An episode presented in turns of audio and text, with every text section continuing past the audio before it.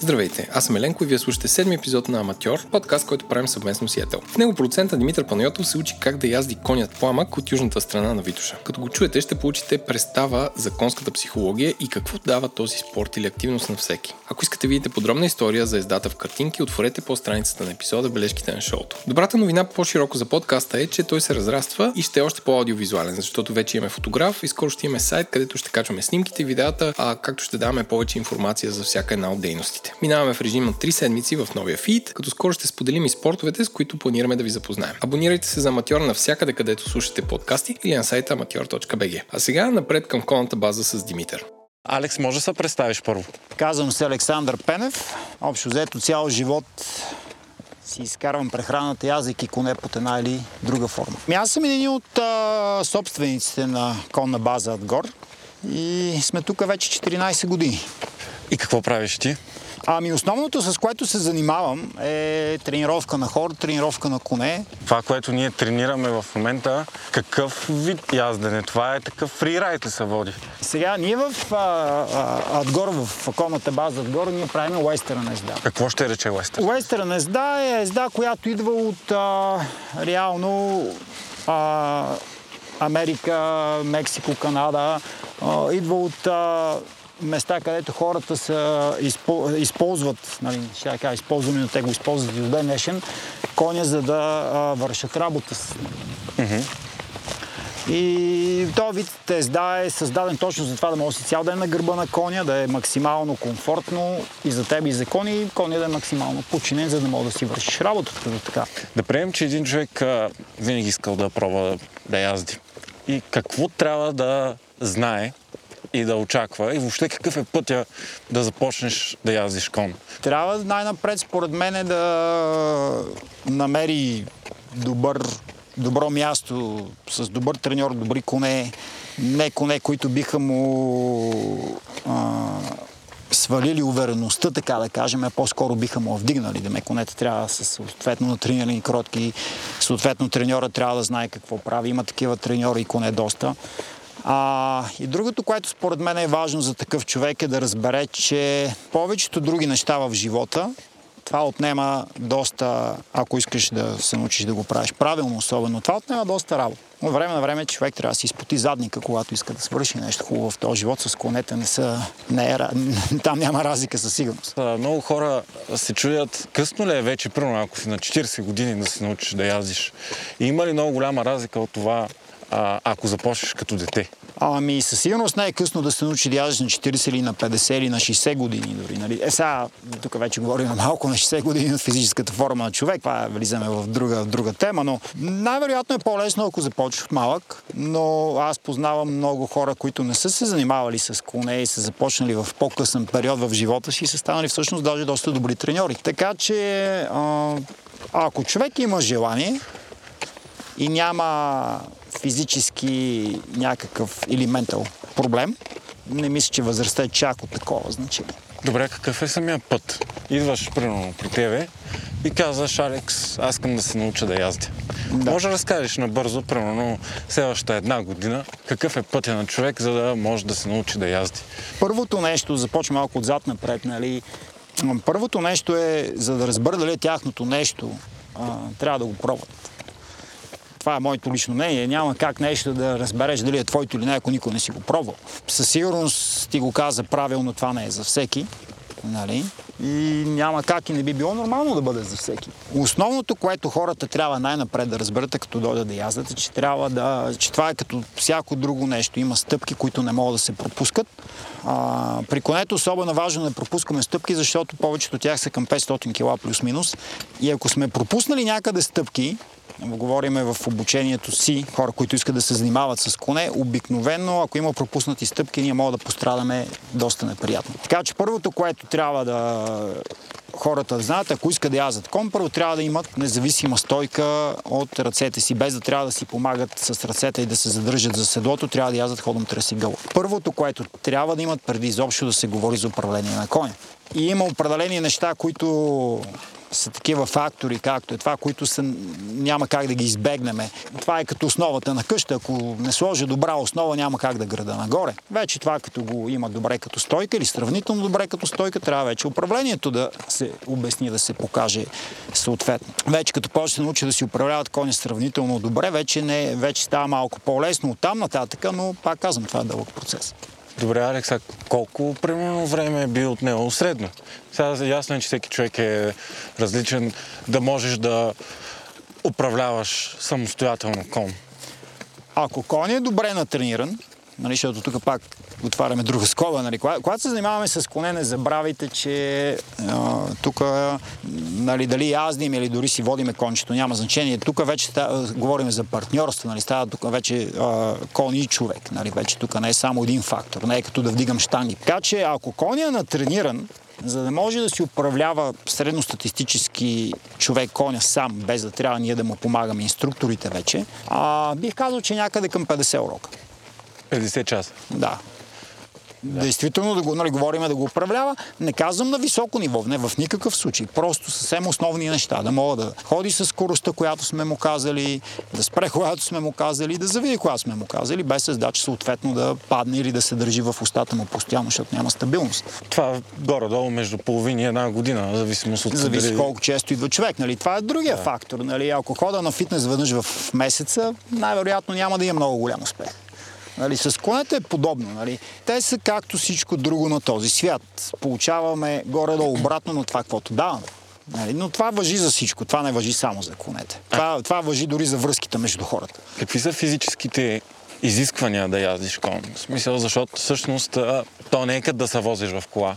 Ами си е физически натоварващо със сигурност. Повечето хора би трябвало да нямат проблем да се научат да яздат сега, ако физически е по, в по-добра кондиция човека, ще стане просто по-бързо, ще е по-лесно за самия него, ще се измаря по-малко, нали, съответно спрямо някой, който никога не е правил нищо физическо в живота си, защото а, ти правилно си усетил, че когато яздиме коне, това физически натоварва и нас самите, нали, противно това, дето много хора, които не са се занимавали, мислят, че ти просто се возиш, не е точно така. Та хората, които не са правили физически, не са занимали с физически занимания много-много през живота си, просто тялото, за да свикне на това натоварване, отнема малко по-дълго време спрямо някой, който е а, правил физически дейности повече. Контест, да, сезонен спорт ли е или може да се практикува през цялата година? Ами ние го практикуваме през цялата година, значи може да се практикува през цялата година.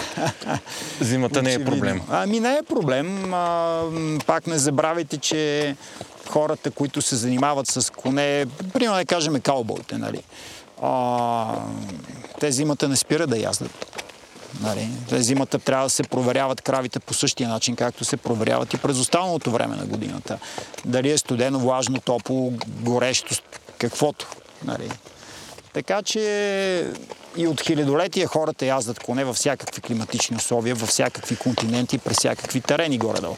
Сега съм започвам като пълен аматьор. Да. Но крайната цел, ако продължа да идвам, един ден просто мога свободно да язда кон. Точно. Идеята да можеш да си язиш кончето сам, без вече аз да трябва да те вода и да изпитваш това удоволствие от комуникацията с кони в природата, което а, както и имахме една група язещи, когато ти дойдете, вече са минали постъпките, които ти си минал, вече язат сами и съответно нали, имат пълното удоволствие, така да кажем, от комуникацията с кони и с природата едно време. А вие предлагате като услуга просто да си наемеш кон? А, ако нали, нали, ти в момента дори си си наел кон реално, така, а, тук го правиме а, последния начин, нали, а дори да си по-напреднал вече, значи ти пак ще си с инструктор. Да, няма да е необходимо да ти вода коня, но пак ще си с инструктор. А, ако имаш собствен кон, вече нали, отговорността тогава си е твоя. Да речем, аз тук идвам още няколко пъти, както 10 часа примерно ще бъда при вас. И много ми харесва да яздя. Да. Искам да имам кон. Да. Какво правя? Ясно е, че има откъде да си купя кон. Да. Но къде го гледам? Как го възпитавам? А, значи коня може да го гледаш, примерно ние, ние го даваме това като услуга на нашата база, може да го гледаш тук коня, а, като ние подсигуряваме храна, боксове, подслон, всичко. Иначе самите тренировки а, на коня са си отделно нещо. Нали? Коня е хубаво, за да може да го язиш и да се кефиш а, и да се радваш на това изживяване, то трябва да е натрениран. Няма как да не е да ти е приятно. В смисъл, ако ти ако не в момента ти е приятно, че а, яздиме и с Витуша с тях, но те са доста натренирани, ако ти правят впечатление. Ако сега се хапеха, ритаха, бързаха или нещо друго, най-вероятно нямаше да водиме дори този спокоен разговор, който в момента правим. Нали? Така че това е много важен фактор, който много хора за мен пропускат, когато си купуват кон в началото. Нали? Те гледат да е красив, да е породис, а дали е натрениран или не, някакси идва второстепенно. Всъщност това е по-важното. Особено за ездач, който а, е по-начинаеш и а, той трябва да вземе кон, който би му вдигнал увереността, не да му я разбие. Колко струва един трениран кон на примерно 10 години, 12? Ами, а, това е зависи на какво ниво е на трениран коня, нали, съответно, защото а, тук говорим и до породата. Това също е фактор. А, и другия фактор е колко часове някой е вложил горе-долу в тренировката на един кон. И това е също, което хората малко пропускат. За мен е това доста оскъпява един кон, ако е добре натрениран. В смисъл такъв, че за да вземеш добре натрениран кон, или го купуваш такъв, или плащаш на някой да го натренира, или си го тренираш сам. Но и в трите, а, и в трите варианта плащаш за времето, което трябва той за да бъде потом. Значи в момента тренирам две кончета, даже не знам. А, ето ги. Те се виждат. Един е кафяв, един е черен. Да. Те са чистокръвни английски от пистите, идват от гладките бягания. Ние сега ще го ги правим да са учебни коне. Да. Нали, сега, сега ги тренирам, оправям много. Той, почваме пренастройки А и Б и така нататък, но тия коне сега вече са в доста mm-hmm. така добре по-напреднал стадий. В момента са, а, мисля, че към 8000 лева разходите годишните не са малко, предполагам, ами, за храна. годишните разходи, ето при нас, нали, пансион е 650 лева. Mm-hmm. Месечната такса за бокс, нали, в това си влиза храна, талаш, чистене, изкарване, вкарване на кони обратно. Всичките тия работи, това си влиза в цена. Сега, ако е подковаване а, или ветеринарни услуги, това си отделно. И така. Пак тренировки на коня. Пак значи то поддръжката на коня е по-скъпа от самия. Еми реално поддръжката на коня обикновено, да, като го сметнеш в годините особено, да, ще се получи така, защото примерно за една година а, горе-долу ти е колкото коня ти е струва да го вземеш. Да. Нали, като сметнеш само пансиона. И, и, и така, но то с конете е така, те са си поддръжка на 4 купита. В следващата част на епизода ще чуете моменти от така наречената работа на земя с кон. Това е първото нещо, което се прави преди да започнете да язите. В затворена арена, наречена манеж, с Алекс правим различни упражнения, които целят да изградят връзка с коня, ние да свикнем с него, а той да ни приеме за лидери. Сега, принципно, това е което преди години не правих, когато почнах да тренирам коне. Работата от земя. Знаех за нея, но просто не го правих. Беше ми скучно, не мислих, че е необходимо, не мислих, че е толкова важно. В един момент, когато вече почнах да го правя, конете ми станаха много, и особено правилно, като го правиш, съответно, това е важно. конете станаха много, много по-различни, много по-възпитани, много по-респектирани, много повече с доверие към мене. И всъщност това е нещо, което вече от доста години правя като първи тренировки между Кони и мене, независимо какъв кон идва за тренировка или а, по-напредно, по-ненапредно, с повече проблеми, с по-малко проблеми, минавам през такива основни неща. Така че, ако искаш да отидем на арената и ще ти покажа... Как се казва този кон? Това е пламък. Пламък? Да. Е пламък. Той е бил вече така доста работа от земя, е видял се, той е доста натрениран кон, между другото, така че м- а работа от земя всъщност е преди да се качим на коня. Да. Го опознаваме. Ами, до някъде да, до някъде е това, но другото, което прави а, за мен изгражда връзката между треньора и коня. Или ездачи и коня. Нали? А, и защо това е важно? Защото много коне, примерно, той от земя, ако не те слуша. Нека кажем, настъпвате, изпреварвате, похапвате, пощипвате да не говорим иска да те ритне или нещо друго, явно не е респектиран. Когато тръгнеш да го яздиш, обикновено неща стават още по-зле. Нали, така че тия работи, ако може да ги оправиме а, преди да се качиме на гърба е много по-лесно след това. А, и като казваме работа от земя, ние можем да наречем по много начини. Това ние така го казваме, защото реално е това. Това е което е първата комуникация между нас и коня, което в момента това прави. Но коня прави направеното нещо или поради страх или липса на респект обикновено. А, така че, когато почваме да работиме с коня, първото искам той да не се притеснява. Демек, какво имам предвид? А, искаш да стъпиш една идея назад и сега ще ти покажа и после ще го направиш ти. Значи, заставам на 45 градуса от рамото на коня. Хващам въжето. И просто го хвърлям към коня. Нали? Виж как го хвърлям така с изненада почти. Нали? Хвърлям го първо през гърба. Те са най-малко докачливи, така да кажем тук. Okay? Така че това ще е най-лесно място, по което те възприемат. След това правиме задните крака. Много коне тук, при, примерно, бихарители, ако никой не си го правил. Предните крака и вече това, като го имаме, просто хвърляме изцяло въжето по този начин. Сега, този кон очевидно го знае. Но на коне, които не го знаят и направиш ето това движение, познай какво правят. Скачат настрани. Това е нормално. Нали? И точно поради тази причина седиме на 45 градуса ъгъл от рамото тук, защото ако, примерно, хвърлям по задните крака въжето, ето тук, има шанс да ме ритне. Нали? Ако съм застанал отпред, мога да мине през мен, ако се подплаши да ме, или да ме ритне с преден крак. Така че това ще го кажем най-безопасното място, където мога да снима да един кон. Но особено ако нищо не познаваме закона. Така че сега Очевидно този кон го е правил, аз науча коня, в случай уча тебе, но ще приемаме, че ти нищо не знаеш за коня. Нали? Така че първото, което правя, е дали мога да хвърлям въжето спокойно по него. Защото по-натам, тук ще е седлото, потника, аз ще съм му на гърба. Де факто, ако това не го приема, той може да ме хвърли, защото го е страх. А, идеята тук е да имаме ритъм. Ако го хвърлиш въжето и той се подплаши, повечето хора спират. Mm-hmm. И познай какво научихме коня тук нали, да се плаши. Виж как сега въздъхна и премлясква, нали, значи да. това се преди си на спокоен кон. Демек, ако хвърляме въжето и нямаме ритъм, нали, защото ти го хвърли веднъж и нямаше ритъм след това, нали, той сега не се е подплаши, очевидно, но ако се беше подплашил, изкочи и ти спреш, значи природата, тя ги е научила милиони години еволюция, първо бяга и после мисли.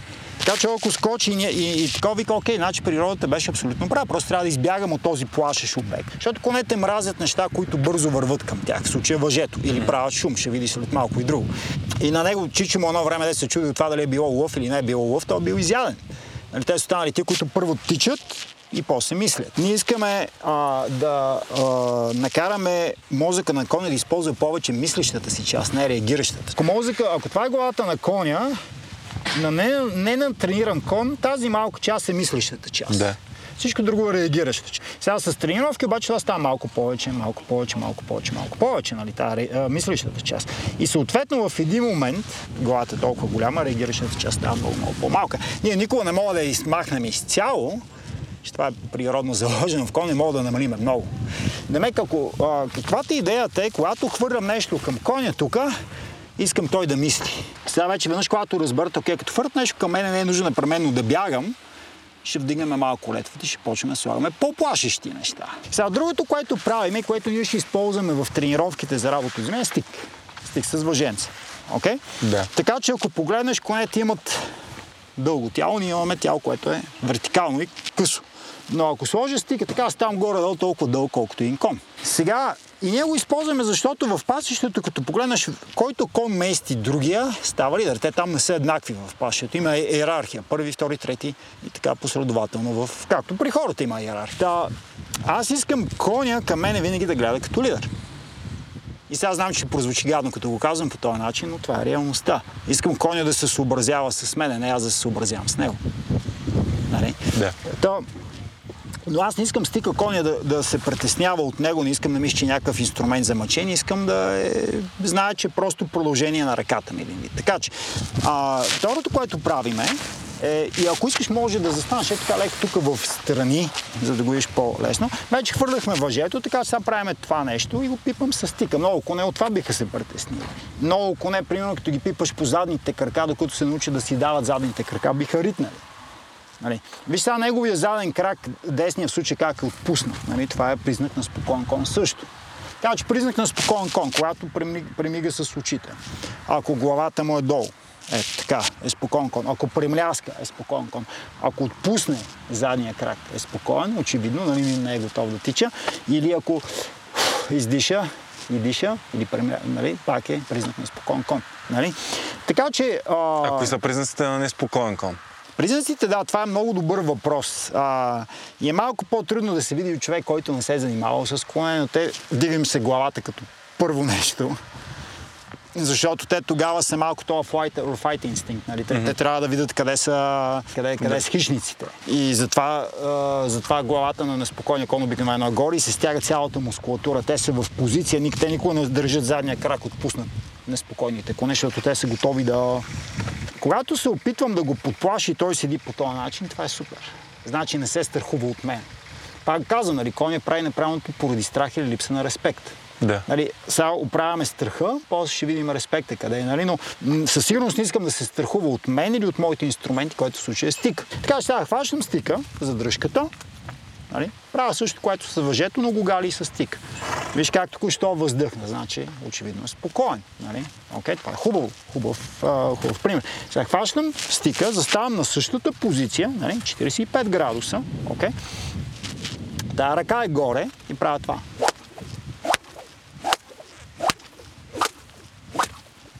И когато е спокоен, очевидно е спокоен, го галя обратно с стика. Искаш да пробваш? Да. Така, само да кажем, че не бием коня. Да. Сега той се изпъна леко. Не, той си гледа. Той гледа, че другите коне ги пускат в момента. И той знае, че е хванал късата сламка сега, защото седи тук на арената с нас, не ходи на пашето си играе. Но те също имат задължения. Нали, а това е идеята да, с тези занимавки е да изграждаме доверие с него да, и да проверяваме в... колко е спокоен. Точно така. В случая искаме да покажем на коня, виж, аз съм Митко, но аз не съм тук да те нарана. Аз мога да шляпам, но аз не съм тук да те нарана, разбираш ли? И, и, и това изгражда доверието на коня към теб. Нали? Той тогава е спокоен. Окей, Митко не е тук, за да ме, за да ме малтретира. А те разпознават ли различните хора?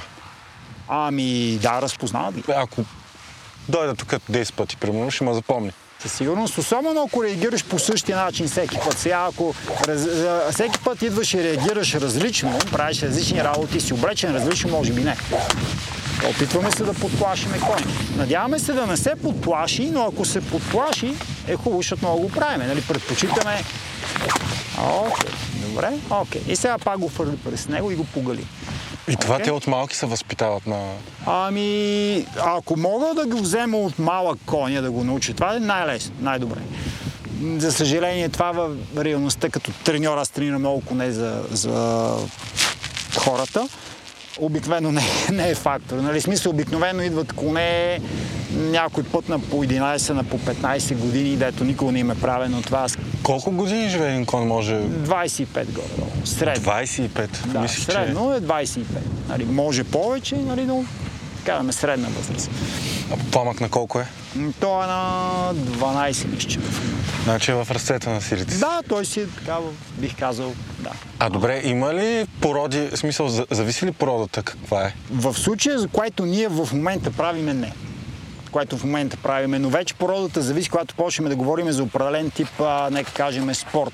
Натоварвания, които не всяка порода би ги понесла. Примерно, кон, който е за тегляне на тежки неща, той трябва да е с тежка кост, мускулите му реагират по-различно, са толкова експлозивни, а, нали, докато този кон съответно не може да прави кон за гладки бягания, не може да, да тича толкова бързо.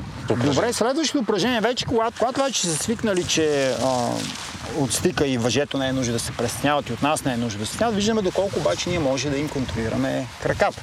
Пак казвам, който мести другия става лидер. Първото, което гледаме да контролираме реално, ако го погледнем коня, ще бъде задницата. Ето тази част. Сега задните крака, това е задницата с задните крака, това ще го наречеме двигателя на коня. В смисъл, ако коня иска да тича, да се изправя на задни крака, да рита по други коне, задните крака трябва да правят това. Сега, каквото искаме да го научиме кони, по ще го правим от седло, това е не мога да си кръстоса задните крака. Да ме, ако аз и ти, Митко, се бутаме, нека кажем, че аз мога да ти избутам. Може би аз съм по-силен, може би си ти, но нека кажем, че съм аз. Сега, ако обаче ме накараш така да застани, сега се бутаме, кой ще победи? Аз. Защо? Защото нямаш а, добра стойка. Точно така, не съм стабилен. Така че аз може да съм по-силен, ама ти си по-умен, не ми изкара от баланс. Малко подобно е с конете. Нали? Така че това, което ще правим от седло, съответно го учиме първо от земя. Заставам отново до рамото на коня. Нали? Винаги искам да галя първо тази част, която искам да премести, след, след това искам да завърша с галене. То пак казвам, искам да се притеснява от стик. Нали, защото ако го използваме само да се мести на някъде, те почва се притесняват. Да. Нали? Така че първата ми работа е да го погаля, вече това го правихме, така че това не би трябвало да е проблем. Виж как стъпките са една след други се навързани. Да. А, искам леко да гледа към мене, тази ръка е горе. И сега тръгвам в едно полукръжност към задницата, като стика го използвам с пулсиращо напрежение. Виж ето това. Така че едно, две, три, четири. Виж как е във въздуха само и тапка към дупето на коня. Сега едно електричество минава си представи. Сега, ако ти прави впечатление, той кръстосва задните крака. Сега, сега, сега, сега. И когато искам да спра, го галя докато не. Така че реално галенето е спиране. Видя ли как той се върти? Сега, съответно той го е правил. Когато конете не искат да го направят, това само по въздуха не върши работа. Нали? Тогава нали, някой път трябва да го използваме стика с атовете. С... Нали, това е малко, представи си два коня, които не са равни в иерархията. И те, те обикновено не са. И то пие вода, то, другия, който е по-високо от него, той няма да го чака то да се напи тогава да отиде да пие вода. Ще му ушите, ще каже, премести се. Ако не се преместиш, нали, това е предупреждение. Свие ушите, премести се, иначе ще те наритам. Сега другия кон мога да реши, окей, мене днеска ми е ден, аз няма да се преместя, днеска може би аз съм теб, в иерархията от тебе. И тогава другия кон какво прави? Почва да го рита. Който премести другия, става по-високо в иерархията, става лидер. Затова малко е подобно, нали? Аз, аз го предупреждавам, нали, кон сега се премести. А ако той се премести само от предупреждение, то аз нямам абсолютно никакъв проблем. Стика изобщо не го докосна. Освен тук, където го галиме да не спре. Ако не се беше преместил, ще, да има стик терапия. Мога така да го кажем, това е политически коректно. Това го казвам за всичките прегръщачи на дървета, които си мислят, че нали, ако не само му даваме моркови, го галиме и една така симбиоза и а, ходиме, гледаме пеперутките заедно и те ни слушат, не, не става. В същото време не биват наранявани истински смисъл, биват само... А, аз не искам да нараня коня, но искам да му сложи достатъчно дискомфорт. Тук е разликата за да направи. прав- Искам да, им, да е мотивиран да намери правилното разрешение. Така че при конете винаги молиме нещо, но винаги трябва да довършиме команда. Това контролира задната част на коня. Нали? Това е първото, което искаме. Второто, което искаме, е да имаме заден ход. Сега, задният ход, ето това е хубав пример. Виж как той ще те бутне в момента. Точно сега, т- той даже пре- изпревари малко събитите, стана много хубаво. Видя ли как 500 кила кон направи това? Да. Усете ли го? Да, да.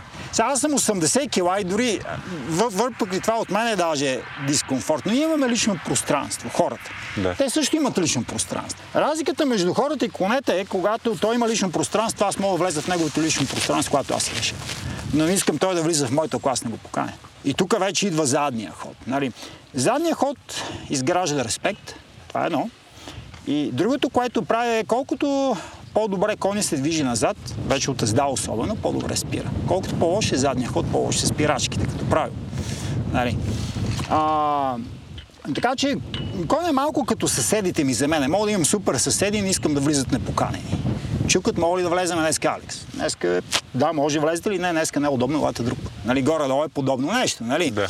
Така че, а, когато той влезе, ако ти беше отстъпил това, което повечето хора правят, кой току-що стана лидер? Той. Съгласен ли си? И после почва да бутат и после почва да хапат. Нали, виж, те гледат на нас като на друг кон. Те, нали, те, а, и, и това е, хората трябва да разберат за конете. Те не мислят както хората мислят. Нали, ние мислим по съвсем различен начин от тях. Така че коня гледа, той в момента гледа нас като на, на част от стадото. Той мене вече ме познава, вика, окей, тебе те знам, ти в стадото си така горе-долу на високо. Мик сега това новото момче, то Митко, аз не съм много силен. Чакай право да го бутна да видя какво ще стане. Сега се намесих и оправих ситуацията, нали, защото още сме учили заден, но точно сега ще го направим. Така че, ако си представиш, ако направя една, едно кръгче тук с тика очертаване, Нали, Това е моето лично пространство. Така че не искам никой част от коня да бъде тук. Нали, представиш, че това е електрическа ограда в Да. момента му обикаля. Нали? Така че ще сложим стика, ще държиме въженцето, извинявай, на един стик разстояние от карабинката. И сега виж пак отново ще го помоля да отстъпи. Виж, само, виж как само се движи стика в момента. И той в момента прави доста добър заден. Виж как отстъпи от моето пространство. Пак завършвам с галене. Така че почвам с галене, карам го да се премести и завършвам с галене. Добре, искаш да го пробваш? Да, да. Добре. И сега го галя първо. Първо галиме, да. Защото, нали, виж, той, той идва към мен. Виж, не е ли странно? Аз го карам, а, аз го карам да, да се мести, обаче той ме търси мене като лидер. Виждаш ли? И сега започвам. Да. Така обаче ще смениме малко позицията. Не, не, не, оп, стоп. Окей. Сега, кой отстъпи току-що? Видя ли, щом аз съм го видял, значи той го видял преди аз да го видя. Сега в неговото съзнание той вика, о, значи Митко всъщност е по-низко в от мен. Намек ти сега пак мога го накараш на заден, но твоята работа ще стане много по-трудна.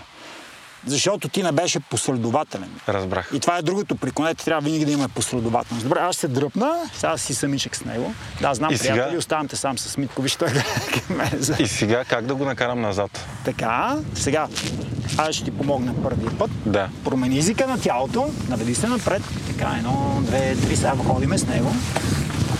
Така. И сега го галиме по главата. Галиш. Галиш, но не го дърпаш да спре. Галиш го. Нали, нали разбираш? Не го дърпам да спре, а галенето е което. Значи езика на тялото е всичко. Аз трябва да съм... Много е важен. Трябва да заставам един вид агресивно, заплашително. Ами, да, защото, виж, окей, ако, ако аз искам да те преместа, не кажем, че си ми застанал на пътя и аз искам да те преместя. Амите. И съм така, мите, а премести се. Добре, разбрах. Н- Нали разбираш? Това Може е да пробвам пак. Обаче, виж, Разбрах. усети ли енергията беше корено различна тук, да кажа, шет, нали? И, нали, като минимум ще застанеш така. Окей? Добре. Аз не очаквам днеска той да те слуша тебе, както слуша мен. Ти някакси се притесняваш да го пипнеш. Това не е порцеланова кукла, нали? То 500 кила в роден секс. Ако видиш как се ритат на пасището, нали се сещаш? Ние изобщо няма тази сила Те си причиняват повече болка един от друг, отколкото... Еми аз не мога ритна кон по същия начин, как той би ритнал мен обратно, нали сещаш? Ще дам пример, ако, ако този кон, другия кон го ритне в корема, с двата задни крака, бум, на пашите, той прави и отиде пасе се едно нищо не е станало. Ако мене ме ритне така, ще имам поне 5 щуприни ребра. Нали, ние нямаме тази сила, човек. Ние сме съвсем друга категория от тях. Така че, голяма част от това, което показвам, до някъде е блъв. Така или иначе. Пак казвам, конете се уповават на нашата енергия, нашето лидерство. Когато ми карат кон за тренировка, нали, за тренировка, казват, Алекс, аз искам коня да, ме, да ми се доверява и да ме обича и защо не го прави. Викам, добре, покажи нали, как работиш с коня. Еми, човек, коня няма никакъв респект. Абсолютно никакъв. Викам, добре, толкова он има към тебе толкова респект, колкото към една муха. Как да те обича и да те уважава? Мухата като мухата, те го прави с опашката. Бум, нали? И мухата няма. Така че те търсят тази енергия от нас. Когато ние сме лидери, той в момента не е, а, не е лош кон, той просто не знае кой къде е в иерархията между вас двамата в момента. Нали? Той не е много сигурен на този етап. Нали? И той няма да се сърди за това, че ти си лидер. Но той няма да те уважава, че за това, че ти си добър човек. Или изкарваш много пари. Или се държиш добре за ръце. Виж, него това не го интересува. Не го интересува кой как движи крака, дали си чест. Нали, разбираш ти, Разбрах. какво имам например по ли- лидер? Не да го а, а, а, тероризираш или да го нараниш, но да може да му движиш краката, когато трябва. Нали? Значи той ме разбира по езика на тялото. Точно така, както е в пасището. Да, момче. А, както там а, те, те имат определена как се казва, жестикулация, може би, Да. не съм много сигурен. Конете между себе си, те, те не говорят като нас. Съответно, те са много perceptive, как езика на тялото, нали, какво се случва. Така че, ако аз застана, ако ми дадеш стика, пример, сега ще го покажа, ако аз съм в неутрална позиция, както съм сега, и дойда толкова просто и си застана така и си го гали или си развявам стик. Нали, да, аз просто мърдам стика. А нали? това да го галя, например, добре ли е или той така не ме възприема за лидер? Не, не, не, това си супер. Аз не казвам да нагалиме конете. Не ме разбирайте погрешно. Но а, галенето е много хубаво. И трябва да мога навсякъде да ги пипаме. Добре. Може да пробваме воденето напред сега. Вече Добре, след окей, сега вече като ще водиме коня напред, горе-долу има няколко начина да водиме коня напред. Нека започнем от там, но ще започнем с най-основния. Най-основният отново, ако сложа моето кръгче, което показах преди малко, моето лично пространство, когато го води, искам той също да не влиза вътре. Ме, сега носа му беше малко вътре в личното му пространство. Сега, така че когато ще го водя коня, а, първо искам това да го имам да е извън личното ми пространство. Така че е пак на един стик разстояние. Това е дистанцията. И това е важно защо? Когато водим, водиме коня по този начин, ако той сега се стресне или се подплаши, и е респектиран, той има време да ме заобиколи. Ако аз го вода тук, това много хора така ги водят конете, и нещо го стресне от там, и той не е респектиран от мене и от личното ми пространство, познай какво ще направи. Ще те блъсне. Ще мина отгоре. Когато 500 кила кон ти мина отгоре, повярвай ми, не е приятно изживяване. Случва ли? Защо го знам? Да, това трябва да кажа, защото ми се случва един два пъти. И като ти минат няколко пъти отгоре коне, ти ставаш доста по-разумен за тия работи, къде седиш, доколко са респектирани, нали? Така че, а, това ще ни е дистанцията, един стик разстояние. Така че, когато водиме коня, искам да се съобразява с моето темпо. Да ме това беше много хубав пример. Това беше много хубав пример, защото изобщо не внимаваш къде ми личното пространство. Аз спрях, той продължи ходи напред, нали? Да. Така че какво има направит е, ако аз... А, сега вече внимаваш. Нали? Видя ли то десен крак, тръгна да го вдига и го върна обратно. Преден десен крак. Това е респектиран кон. Нали? Защото ти му посегна с... а, А, аз направих така и приятелю. Да. Това е което тренирахме преди малко, нали? Затова това, е, нали, виждаш как упражненията са последователно едно след друго навързани. Разбрахте. Не мога да пропускаме. Това е където си говорихме, не мога да пропускам стъпка, не мога да вода коня правилно, без да имам заден ход, защото в един момент, като тръгнем блъска, аз нямам инструмент, с който го правя това. А въпрос. Коня, ти не носиш всеки път пръчката. Има и начин, нали, предполагам само с въжето да се управлява коня, без да трябва, като, като си на терен, например. О, да, да, да. Нали, примерно при този кон вече, нали, аз мога само да раздвижа пръста и той ще го направи. Реално при този, нали, вече когато напреднат, дори това не е необходимо. Нали? Виждаш ли? В момента го управляваш само с Без звук. абсолютно нищо. Мога да преместа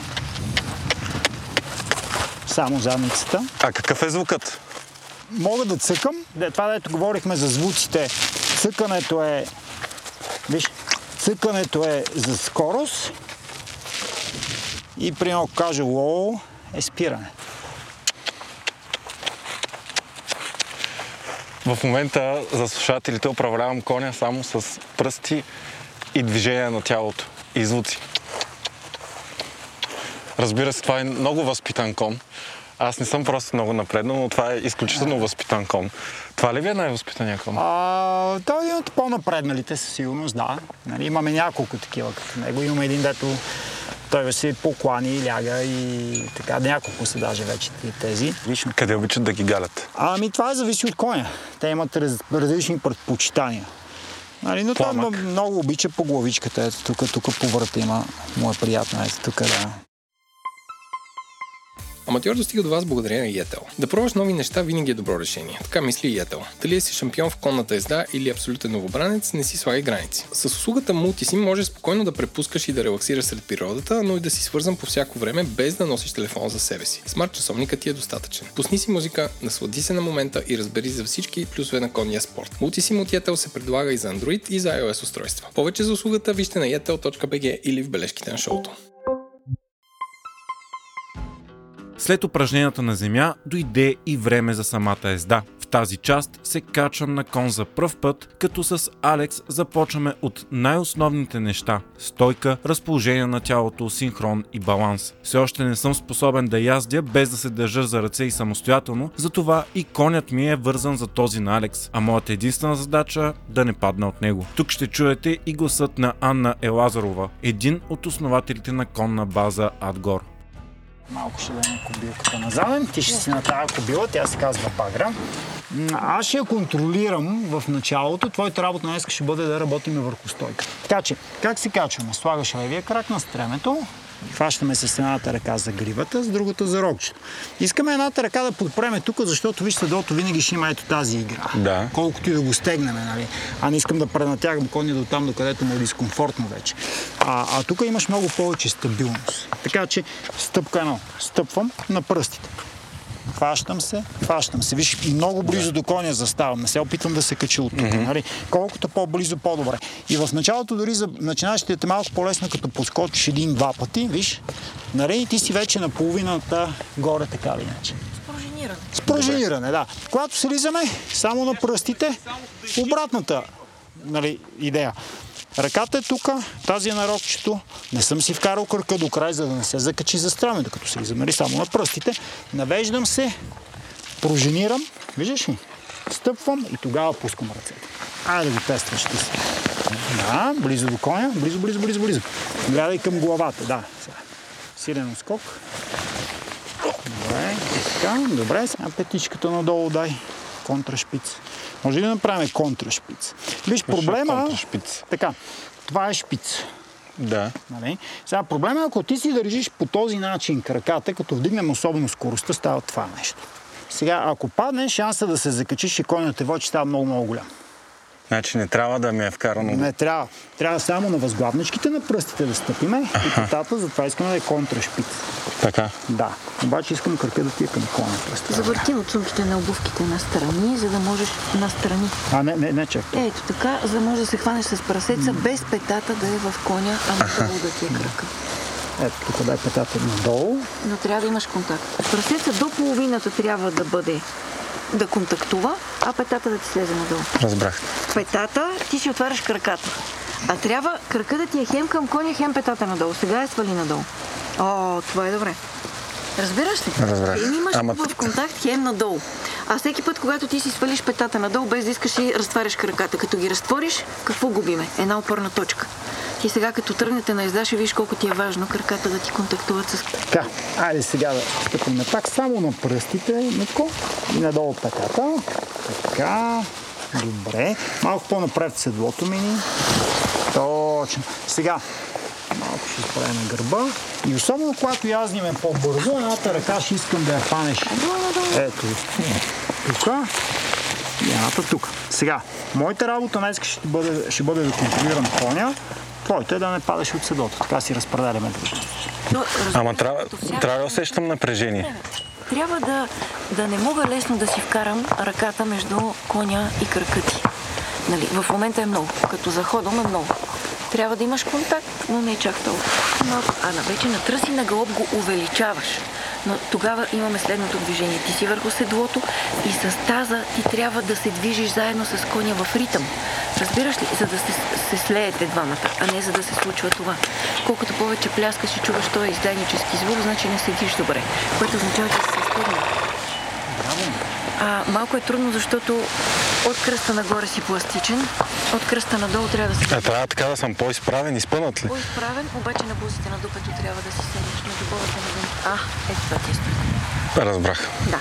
Езда за начинаещи. Да, абсолютно. Да започнем от нулата. Сега, всеки започва от някъде, реално всеки започва от нулата, аз включително. Каквото искаме най-напред да имаме, когато яздим, е независима стойка, независимо от ръцете. В смисъл, ти трябва да мога да язиш ходом тръс и галоп, без да се държиш за седлото, без да си помагаш с ръце. Да и виж ти на ходом се пусна, но ходома не е много труден ход.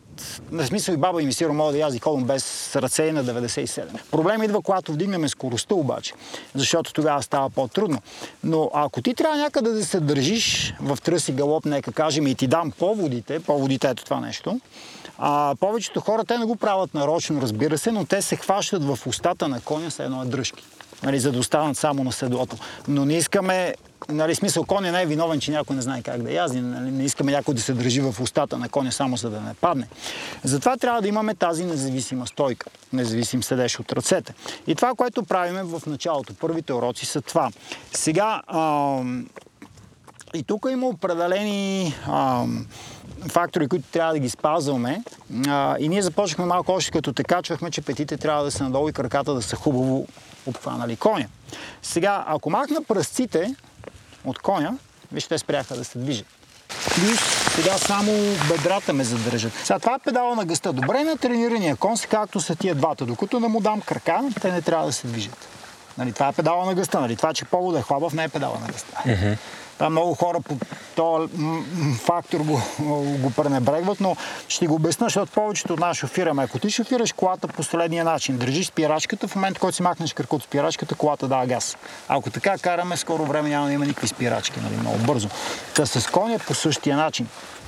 Плюс, когато а, махнем пръстците, имаме много по-малко захват. Така че искам и пръстците да към коня. Малко е трудно в началото това и петичката. Сега, седиме в центъра на седлото Така, кръсти изправен и гъвкав, той поема движенията на коня.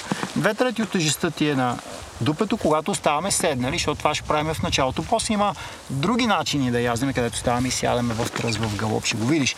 Но за сега ще искам само да седиш. Това ни дава повече опора. И тогава повечето тежест искам да е тук на седалищните кости и по-малко да е на стремената. Две трети от тежестта ти тук, една трета долу. Тялото кръста поемат, имаме една гъвкавост на тялото. Тялото е изправено, не е изгърбено, не е изпъчено. Ако си изпъчиш, ще се стегна. Ако си сгърба, нали, вече кръста вече няма на къде да работи, не мога да поема. Така че нормално изправена позиция на тялото. Позиция. Добре. Сега ние направихме доста ход. Докато си говорихме така нататък. Но а, вече като влезем в тренировките, а, трябва да не забравяме, че коня имаме и тръс и. Имаме още два хода. Така че сега това е което ще работим. Сега ще поработим малко на тръс, може би на галоп днеска. Нали? Okay. Тръс е друг конски ход и при него коня стъпва диагонално с два крака и после с другите два. Два, два по два. Не е като ходома последователно да стъпва. И затова а, тук клатенето няма да ти е настрани вече на тялото на коня си. Представим, ще е нагоре и надолу. Така, сега в тръс коня прави това, нали? Да. Не искаме да ни отхвърля от седлото. Това се казва манежен тръс. Това е което първо ще учим. Така че в момента, в който коня е нагоре, кръста поема напред и нагоре. Трябва да го синхронизираме това движение с движението на коня. Добре. Но така не, че сега ще направим един тръс заедно. Добре. Така че гледай доколкото ти е възможно да копираш какво правя аз. Нали? Идеята е да а, нямаме подскачане, защото колкото по-малко подскачане имаме, никога по-малко ще ти трябват ръцете, ти ще си по-стабилен. Това е физика. Няма повече опорни точки с Да. седлото съответно. Така, сега тръгваме един лек тръс. Готов ли си? Да.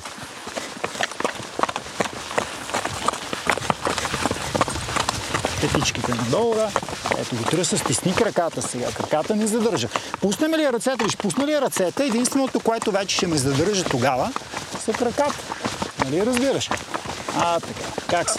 Добре съм. Добре, но виж как ти правят колената това. Нали, трябва да ги стиснем малко повече. А нормално ли е да скачам? Ами да, в началото да и ти затова ще се придържаш.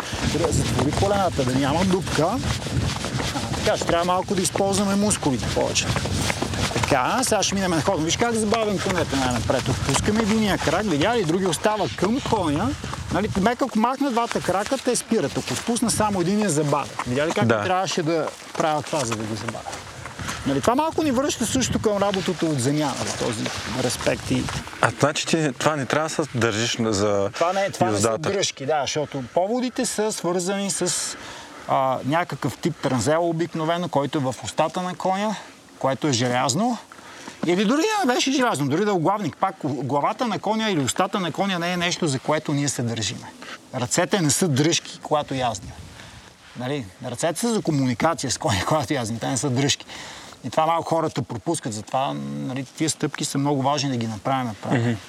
Добре, а нормално ли е така? правя? В смисъл се... Не, не искаме да се отскача, нали? Видя аз как. Защото аз отскачам. Как да, как да отминем това отскачане? Синхрона между твоето тяло и коня още го няма. В смисъл такъв. Конят те подхвърля, ти викаш, окей, Алекс ми каза да поемам с кръста. И почваш да поемеш с кръста. Вече е късно. Нали, вече има разминаване и става това. Да. Сега, аз язда 8-10 часа на ден, 5 дена на седмицата. Имам съответно много повече опит и това движение го хващам самия зародиш. И съответно нямам да. Но как, как го поемаш? Как го... С кръста е напред и нагоре, когато коня се движи нагоре и връщам назад и надолу, когато коня ходи надолу. Така, това е Не, движение. не ти правиш горната част на тялото, виж. Нали ти правиш това? Искам само тази част да се движи. Коя? Горе. Кръст. Кръст и тази. Така. Да. Като при секса горе. Да, Добре, окей, разбрах.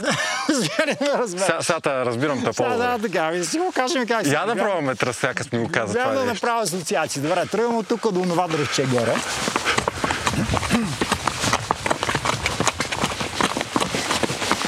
Така. Много тайминга между твоето тяло, коня. Не ги дръжда те ръце отпред. Добре, е, сега, е, е, е по-добре. Да, малко по-добре. И то това е идеята. Всеки път да става малко по-добре, да ти е по-лесно. Да. Да. Аз как седа?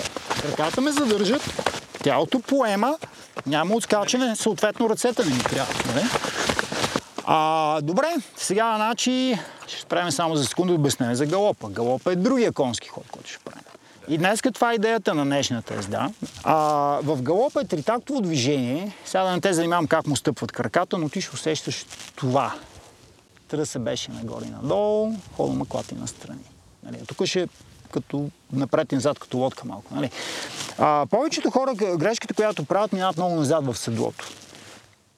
И минеш и назад в седлото, кой не прави това нещо, то те подхвърля много. Така че трябва да има едно малко разстояние тук между задния лък на седлото и тазовите кости. Нали? Разбираш ми? Държиме с краката, силно, нищо не променим от стойката това, което правихме. Сега виж, когато коня е нагоре, кръста поема. Коня слиза, кръста връща. Хоп, хоп.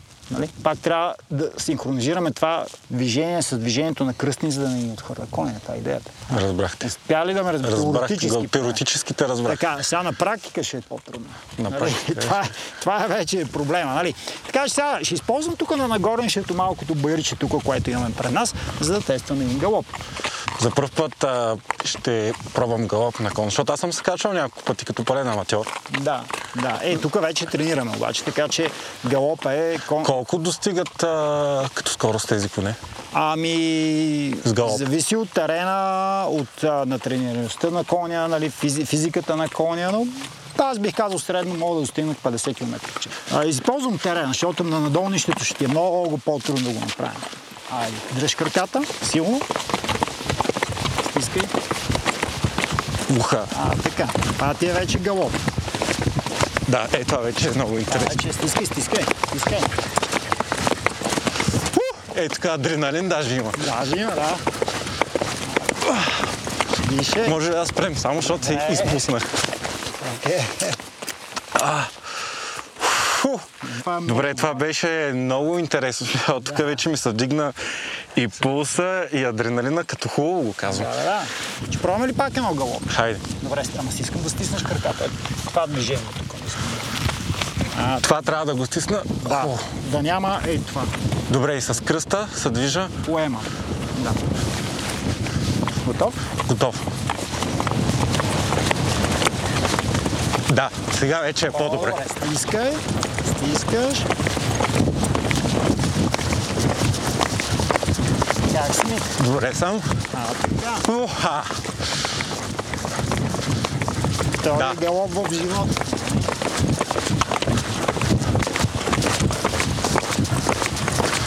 Добре, сега ще ги забавиме, тялото леко назад. Да, сега вече е Това по-добре. беше малко по-цивилизовано. Да. За първи път. И е физическо. Да, да, Това, което те изнада е физическо. Да.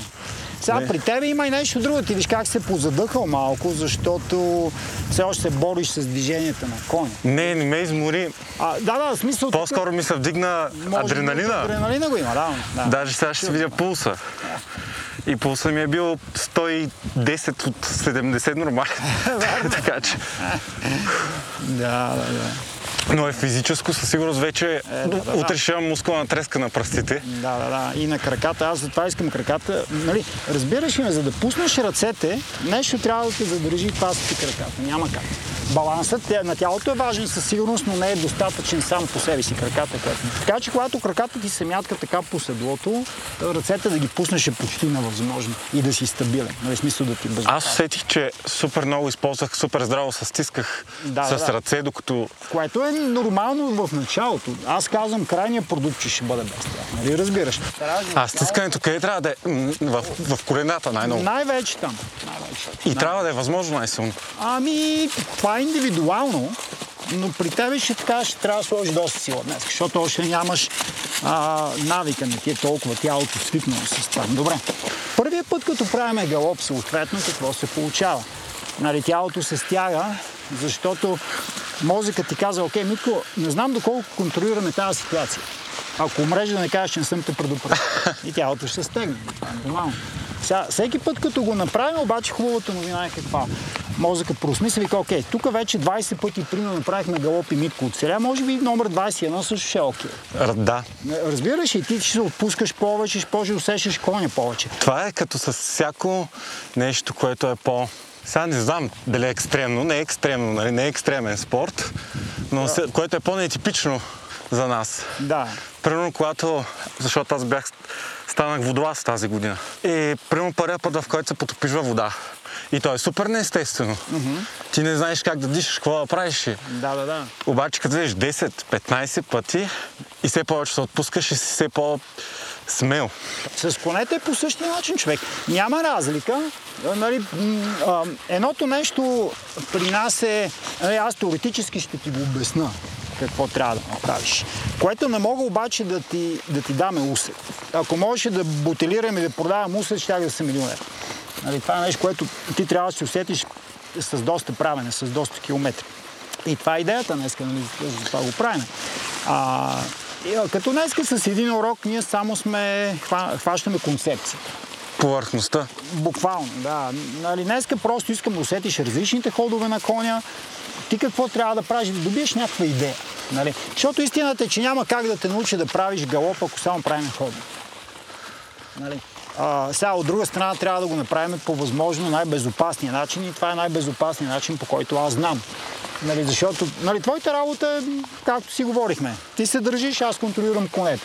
И нещо е да се обърка, ти се хвана за седлото. Нали? Имам една хубава и една лоша новина, така да го кажем. От коя да започнем? От лошата. Лошата, добре. Всичко това, което направихме до сега, трябва да го правиш без да се държиш за седло. Нали, това, което говорихме, иначе като ти дадем поводите, после държиш за устата на коня. Това е лошата новина. Хубавата новина, че ти току-що направи, нали, току-що има при днешната тренировка, направи всичките ходове на коня. Ходом траси галоп. Усети ги, направи ги, оцеля през това преживяване, нали, супер.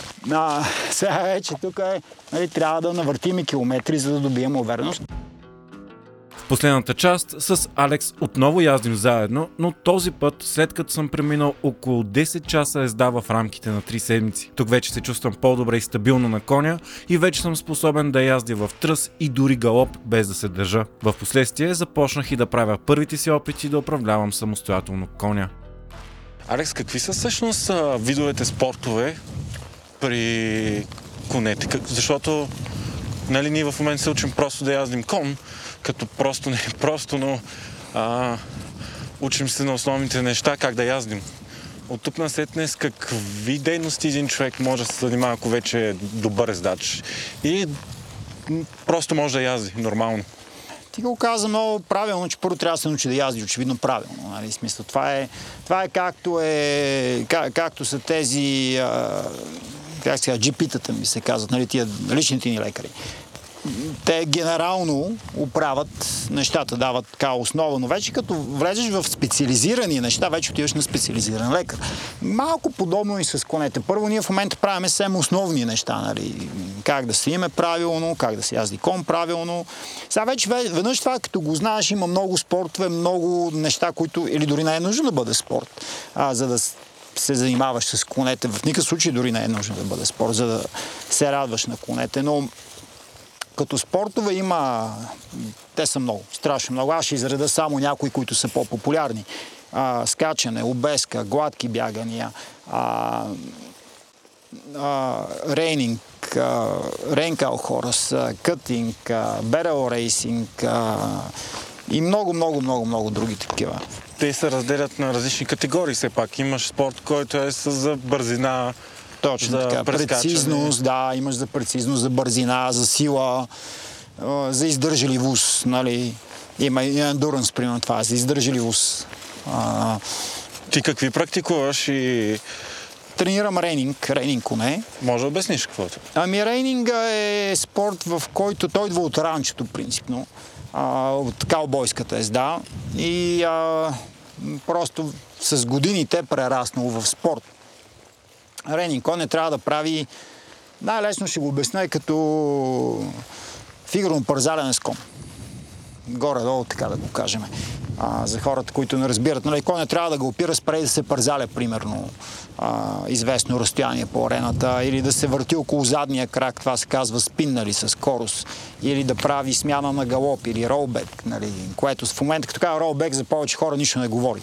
Така че това е завъртане на 180 градуса от галоп и да тръгне галоп на другата посока. Това са такива трудни маневри. И тук коня съответно трябва да е атлетичен, ездаче, който а, язди трябва да знае какво прави и така. Но пак казвам, хората, които искат да се а, радват на конете, съвсем не е задължително да го правят в някакъв тип спортна форма. Да. Защото си говорим нали, за нашето преживяване, обаче искам да си поговорим за самите коне. Те имат ли си характер или един обучен кон с един обучен кон? Сега те характер имат. Нали, това е така. А, и за мен дори няма два еднакви коня, малко като хората, нали? няма двама еднакви човека, няма и двама еднакви коня. Така че характерите ги имат, но крайният продукт, което ние търсиме, всъщност е общо взето един същ. Нали, дете си има една поговорка, нали, зависи кой път ще избереш, нали, пак стига до Рим. нали, така, така че Рим, ако не кажем, че е крайната цел нали, на тренирания кон е крайната цел, ние като треньори някакъв път променяме подхода спрямо коня. Съответно, това ни слага към друг, а, друга тема. За мен няма кон, който не може да се научи, но зависи на какво ниво искаш да го научиш. Примерно, не всеки кон, ние малко това си говорихме на конвърза с тебе, не всеки кон би станал, примерно, коня за рейнинг, който аз искам да имам. Но това не значи, че това е лош кон. Това може да стане супер готин крота кон за някоя дама, която иска и така да си язди навънка и да се кефи на природата и да има спокойно конче. А как се изгражда връзката между коня и човек? А, има, да. Със сигурност има. Защото, пак казвам, ние малко ли повече сме партньори. Когато сме с конете, трябва да има някакво партньорство. Когато се занимаваме с коне, трябва да не забравяме и факта, че а, язейки коня, нека кажем язейки коня, ние сме тези, които са водачите на това стадо от двама. Или поне би трябвало да бъдеме. И ако някой не е водача на стадото, нали смисъл, ако... Примерно давам ти пример между моя кон и мене в момента, когато го язда. Той гледа на мене като на просто друг кон от стадото. Те имат иерархия, първи, втори, трети, така нататък. Така че той, гледайки на мене, той трябва да знае кой къде е в нашата малка иерархия между двамата. Го интересува доколко аз съм честен лидер. Ако аз съм честен лидер и той се чувства комфортно и спокойно с мене, но е респектиран, трябва да има респект, но без страх. Ако искаме да имаме партньорство с коня. Аз мисля, че тогава а, може много-много неща да се постигнат с един кон. Горе-долу в каквато искаш насока. Дали говориме спорт или там каквото. Ако няма респекта между коня и човек или пък ако го има страха, нали, тогава вече няма как. А какво печели коня в това партньорство? Ами, грижиме се за тях, а, гледаме да им е комфортно, да им е удобно. Съответно, ние искаме нещо в обратна връзка също. Истината е, че тия коне, които в момента язним аз и ти, дали, нека си кажем нещата както са, те не се кефат особено много на това, което в момента правим. Дали, истината е, че Другите коне в момента, които са на пасището и си пасат и си хапват и си играят и се гонят из пасището, тия двата биха искали да са там. Те много-много не се интересуват от това, че ние сега трябва да отиваме с теб от точка А до точка Б, да се върнем в определен ход и така нататък. Не им се занимава много с това. Те биха искали си играят с другите коне. Ако някой това не го разбере, значи просто се, се самозалъгва спрямо конете. Това, това е истината. И защо това е така? Защото ние никога като хора не можем да занимиме стадото нали, което те имат като взаимоотношения между стадото и така. Ние това не мога да го заменим. Но от друга страна, тук говорим пак за респекта, когато нали, хората имаме задължения, конете имат задължения, всеки на този свят има определени задължения. Детето, което трябва да ходи на училище, това му е задължение. То не се кефи, но трябва да отиде. Защо? Защото това ще го направи да е по-добър човек по-нататък. Нали? Та, в случая е същото, но ако те нямат респект от нас, те просто в един момент ще ни хвърлят тук и ще отидат да си пасат с другите коне да си играят. Сега, от друга страна, ако аз ги тероризирам или ги, или ги е страх от мене, защото постоянно нещо дърпам коня в устата, за да не падна от седлото или нещо друго права, той тогава ще има причина да бъде с някой друг. Нали, той тогава не би искал да ми бъде партньор вече. И тогава няма как да го накарам да направи нещо, което той е решил да направи, защото той очевидно е по, по-силен от мен. Така че истината е, че конете в момента правят това, което а, сме им казали да правят, защото искат, но го искат, защото знаят, че а, ние сме техните лидери. Това е истина. А има ли значение дали яздиш един кон всеки път или всеки път различен кон? Ами колкото повече язиш един кон, повече свиква с тебе, очевидно. Сега, когато си тренирал, примерно аз язда много различни коне, защото тренирам много различни коне. Този един час, примерно на ден, който ми отнема да натренирам един кон за този определен ден. Това, ако го тренирам 30 дена, са си 30 часа. 30 часа вече почва да си изгражда някаква връзка между човека и коня. Проявяват ли някакви емоции към собствениците си? Ами, Ако и вече има такава връзка. И, имат, да, те съответно са живи същества, имат емоции и ги проявяват. Основното е, когато се занимаваме с конете, така да поставиме нещата, че те винаги да могат да кажат да като отговора на не. Примерно, ако поискам коня да прави заден ход, нека кажем, че го язда, искам сега да спре да ходи в обратната посока назад. Аз трябва така да сложа нещата, че той да има малко ли повече излъз от това от уравнение. Да мога да каже, да, Алекс, мога да го направя, виж, когато го направя, аз трябва да го похваля, да кажа благодаря. Нали, това е моята работа като треньор. Но ако аз не му дам този изход от уравнението, той да се почувства добре, когато е направил заден, той тогава ще почне да казва не. И тогава той няма да иска да прави заден. Като не иска да прави определено нещо, което аз съм му задал, вече той пък ще стане опасен. Така че ам, тук е по-скоро а, емоцията а, ще има, но трябва да направим да така да е позитивна емоция, не да е негативна. Добре. Сега, ами ние ходома го загряхме вече, сега аз бих направил малко тръс. Използваме кръста, това ни е мортесьора. Нали? Ти си го правил вече, така че дай да тестваме един. Браво, без ръце, но ги събери сега ръцете долу, все едно си с полуди. А, така. Е, сякаш е по-добре от предния. По-добре от предния, това е идеята. Та, нали, той това е идеята. То няма се, не всеки тренировка ще бъде перфектна, но да е малко по-добре, да е малко по-добре и така. Първият път, в който правих тръст, беше, бях като, не знам, А, някаква беше пружинка. Трудно, да, да, да. И това е съвсем нормално, нали? Но затова и, ви ми се учиме... струваше като нещо абсолютно невъзможно да, да не съм като пружина. Сега не казвам, че съм перфектен или нещо такова, но със сигурност го усещам самия ритъм повече. Mm-hmm. По-добре Всяко да. нещо изисква практика.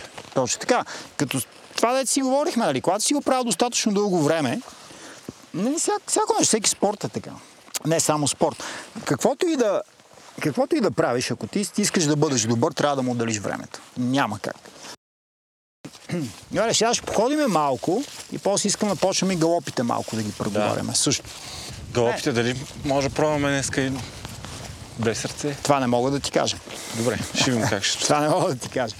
А, аз бих тръгнал с двете ръце Да, да, най-напред. със сигурност. И вече постепенно ще бих пускал едната, другата, нали, ако може. За мен, е, виж, ръцете е крайният продукт на това ти да си свършил добре работа с баланса на тялото ти, с ритъма към коня. Ус- Успяваш ли да ме разбереш? Когато ти не подскачаш, Митко, и няма клатене, и няма подскачане, и баланс е добре, и ритъма с коня ти го има, те ръцете няма ти трябва така или иначе. Нали, хората мислят, ръцете, това е, това е постфактор, така да кажем на това. При ездата се използват и ръцете, но това е за комуникация към коня. А, и при ездата е най-трудното, че трябва да разграничиме краката от тялото и ръцете също от тялото. Така че те са три различни фактора, които правят различни нещ- неща често пъти в един и същи момент. Да. А, сега, дай да правим едно галопче отново тук. Дай. Но, виж, погледни. Искам да си изправен. А, а, така. Ще направим и това. Виж, сега пък кръста се огъва наобратно. Той няма как да поема вече тия движения, нали? Добре. Тръгваме първо тръщче малко. И сега тръгваме и галоп, окей? Браво. Много хубаво тръгнахме. Много добре. Много добре. Ще си изправим колко е по-лесно, амите. А? Много по-лесно. Браво. Така. Сега малко просто влизаме в, в ритъма. Дишай. Не забравяй да дишаш. Това е важно. Държиме краката. Добре, само с една ръка. Това е доста добре.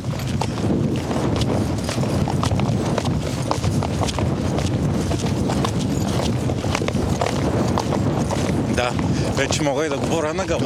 Точно. Ето виж как дишаме по-право. преди направо ме беше страх да дишам. Да.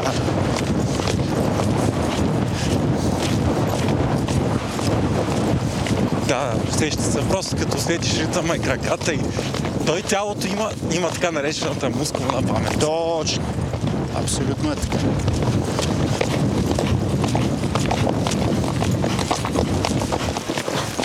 Сега ще ги забавиме. Ми те леко, минаваме хода. Окей, окей. Това беше много по-добре от предния галоп. Много по-добре. Усети ли разлика? Да. Браво. Какво ще кажеш? Страхотно е, да. Добре. А, да ти кажа, даже само се наслаждавах. Не знам, то е някакво като във филмите, защото ние сме в а, по едни пътеки между една борова горичка. Времето е прекрасно. Вижда се от едната страна Витуша, от другата Рила е потънала в а, ниски облаци и мъгли и ти яздиш в галоп и вятъра духа в лицето ти. Ами не знам, то това е някаква емоция, която трудно може да се опише. И всъщност, може би това е нещо, заради което, което търсим Да, да. във всяко едно подобно приключение, Точно. във всяко едно подобно изживяване. Да. Не знам, сега за първ път го усетих като, не знам как го пиша, наистина като някаква и свобода. Да, да, да. Ами те конете това до голяма степен според мен ни дават е свобода или чувството за свобода. Ти ми разказа по-рано, че си бил много дълги години в САЩ. Донесъл ли си нещо от а, техните методи тук? Защото аз сега ще го обясня на нашите слушатели. Ние се намираме много близо до София, в- на южния склон на Витуша, но обстановката тук е така малко планинско прерийна, специфичен такъв дух, точно каубойски. Защото ти самия си бил каубой. Да, това е така.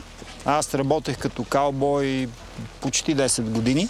Буквално като каубой. Да, буквално с това се занимавах. Това ми беше работата. Нали, Има все още професия каубой. има, да. Та да, водиш да. Ами, а, стадата там, то вече е оградено, нали? Не е нужно да ги водиме както е било преди 100 години, но пасищата там са големи, ние трябва да ги прекарам от пасище на пасище, трябва да оправяш огради, а, даваш сол, а, като има нещо болно, трябва да го хванеш, да го третираш. Обикновено трябва да го хванеш ласото, защото, пак казвам, там е доста голямо пространство и ако имам болно животно, аз не мога да, да го карам до коралите 3 часа, за да мога да го вакцинирам, трябва да го направя на място. Така че трябва да имаш натрениран кон, а, трябва да можеш с ласо да работиш очевидно и така. Но аз не знаех, че още има тази професия, смисъл в 21 век. Да, да, да. Еми, то няма. Това е най-ефективният начин всъщност да се занимаваш с добитъка на кон. И всъщност, а, за да си каубой, това е начин на живот. Нали? В смисъл, който го прави, това със сигурност не го прави заради парите. Ако го правиш заради парите или че ще забогатееш, по-добре трябва да си изследваш главата, защото явно не си в ред. Тъй като хората, които се занимават с това, го правят просто заради действително начина на живот. А, най-вероятно няма как да не съм донесъл нещо от това с мен. То е останало с мене и аз съм най-вече преди всичко каубой, нали? Така че начина ми на работа с коне там се е пренесло до голяма степен и тук. Не, че не съм променил много неща последните години, когато съм бил в България, сигурно съм променил. Това даде така доста добра основа, според мен, на нещата, които правя това време, което прикарах в Америка. Когато работиш на ранчо а, и се занимаваш с добитък, коня е много важен фактор, за да си свършиш правилно работата. Ако нямаш добре натрениран кон, не можеш да си свършиш правилно работата. И може би, идвайки от малко другата страна на оградата, така да кажем. Смисъл не, че не е вече recreational rider, нали? не е хора, които го правят за, за хоби, за удоволствие. Конете аз всъщност с а, това си изкарах прехраната, кони ми трябваше да е много, конете ми трябваше, които аз, за да са много добре натренирани, за да мога да го направя това и затова също спомага в момента те да са толкова кротки, както са, както са сега. Вие слушахте Аматьор, подкаст, който е копродукция на Говори Интернет и Етел. Продуцент на броя Димитър Панайотов. Гост беше Александър Пенев от конна база Адгор. Аудиоредакция от Димитър Панайотов. Мастеринг от Антон Велев. Музиката ни е от изпълнителите Кит Пени, Астромаус, Карима и Бикспи. Ако този подкаст ви харесва, преди всичко го препоръчате на приятел. Може да оставите ревю в iTunes или Spotify. Това ще помогне повече хора да го намерят. Също така може да ни пишете с идеи и предложения за вашата първа стъпка на нови спортове на info at говори-интернет.com. До скоро!